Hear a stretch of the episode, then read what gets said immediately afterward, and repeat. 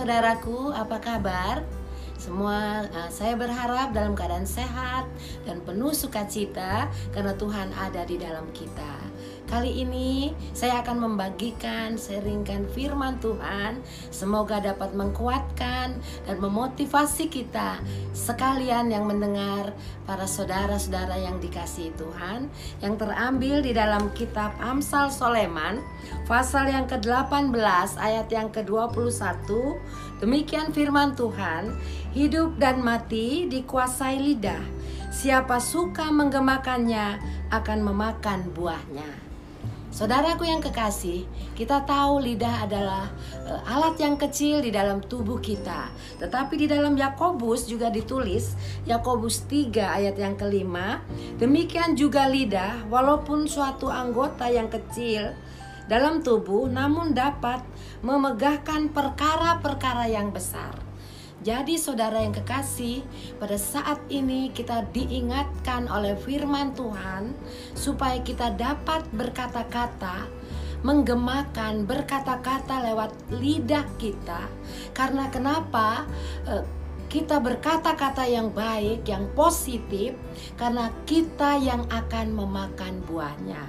Dengan kata lain, kita yang akan menikmati buahnya kalau kita menggemakan perkataan-perkataan lewat lidah bibir mulut kita, perkataan yang baik dan yang positif. Saudara yang kekasih, pada saat-saat ini adalah banyak uh, apa pelajaran di rumah, orang sekolah di rumah ya, pakai Zoom, pakai uh, di diajar oleh ibu-ibunya di rumah, oleh mama-mamanya di rumah, dan itu menjadi pengalaman dalam hidup ibu-ibu, dalam hidup kita. Waktu kita mengajar anak-anak di rumah, mungkin sudah bosan, sudah pastiu.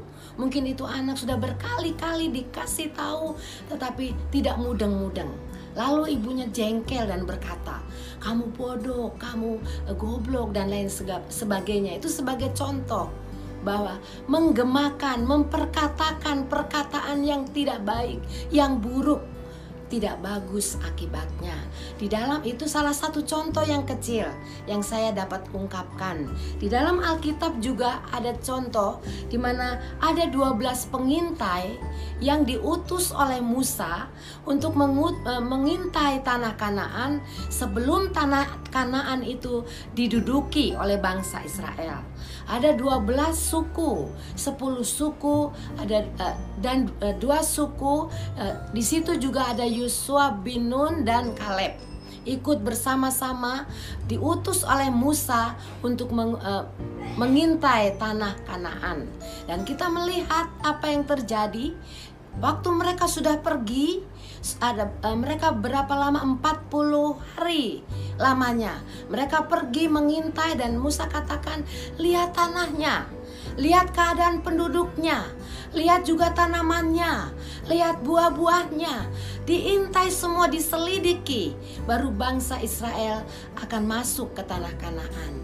Sesudah 40 hari mereka pulang kepada Musa yang sepuluh membawa kabar yang dicatat oleh firman Tuhan di dalam kitab bilangan pasal yang ke 13 pasal 13 di sana dikatakan mereka datang kepada Musa dan membawa kabar busuk.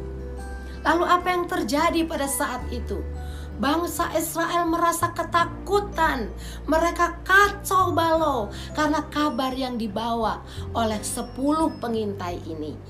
Bapak Ibu sekalian, saudara yang dikasihi Tuhan, kita diingatkan oleh firman Tuhan pada saat ini untuk setiap apa yang kita jalani, setiap apa yang kita katakan, biar kita memperkatakan perkataan-perkataan yang membawa berkat bagi orang lain. Dikatakan yang sepuluh ini membawa berita sehingga eh, timbullah eh, kekacauan yang luar biasa.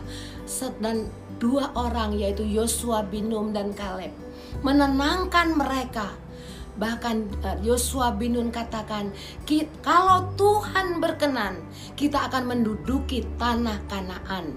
Saudara Bapak Ibu sekalian, betapa hebatnya perkataan yang kita ucapkan. Perkataan yang kita ucapkan itu bagaikan doa yang naik ke hadapan Tuhan dan apa yang kita ucapkan, apa yang kita katakan menentukan masa depan kita, kalah atau menang, baik atau buruk tergantung di dalam perkataan kita. Sebab itu Bapak Ibu sekalian, marilah, kita belajar dari firman Tuhan ini. Belajar dari Yosua bin Nun dan Kaleb dia pergi dan dia membawa berita yang positif kepada Musa sehingga kita melihat di situ tuh ada kemuliaan Tuhan di tengah-tengah bangsa Israel pada saat itu. Saya percaya pada saat ini kalau setiap kita yang mendengar, setiap kita yang uh, sedang menyaksikan video ini, saudara yang kekasih, kita menggemakan lewat lidah kita perkara-perkara yang baik, kita akan menerima buahnya dan kita sendiri yang akan menikmatinya. Oh Bapak Ibu sekalian, kiranya firman Tuhan yang singkat, renungan yang singkat ini boleh menjadi berkat kekuatan bagi kehidupan kita di hari-hari ini.